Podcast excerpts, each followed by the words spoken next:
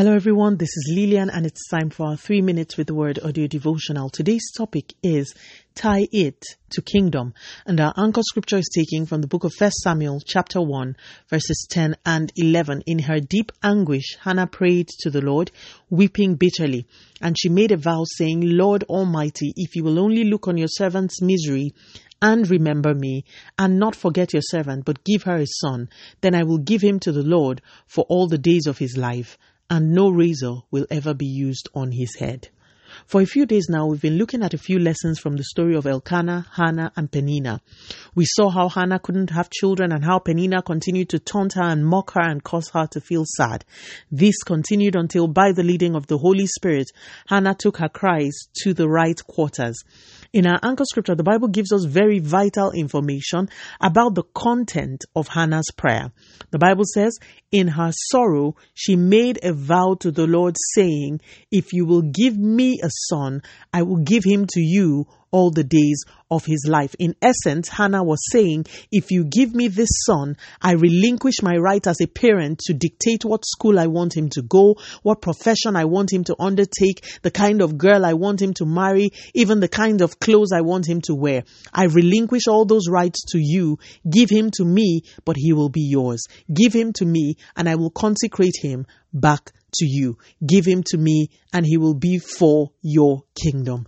My dear listeners, Hannah had been praying for years for a baby. This was not the first time she was praying, but after she prayed this prayer, the Bible says the Lord remembered her. Something in Hannah's prayer, my dear listener, contains the key to bringing the Lord's attention into a situation, and I want to share that thing with you this morning. My dear listeners, Hannah took a posture of surrender and consecration. Even though surrender has become a part of Christian lingo, very few Christians are truly surrendered. Every time we get to a stage where we say, I relinquish my will, I relinquish my desires over a certain thing, I relinquish lordship over a situation to you, O Lord, God comes on the scene.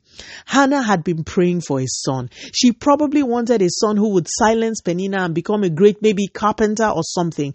But by the leading of the Spirit of God, she realized that kingdom was more important than her individual desire. So, so she said, Lord, I tie my request for a son to kingdom.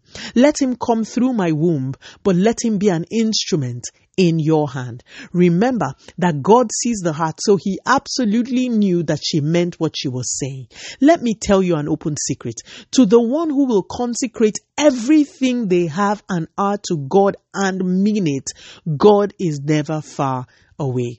God loves all his children, but consecration brings in a higher dimension of God's commitment and relationship to a believer. Someone listening to me today needs to relinquish control.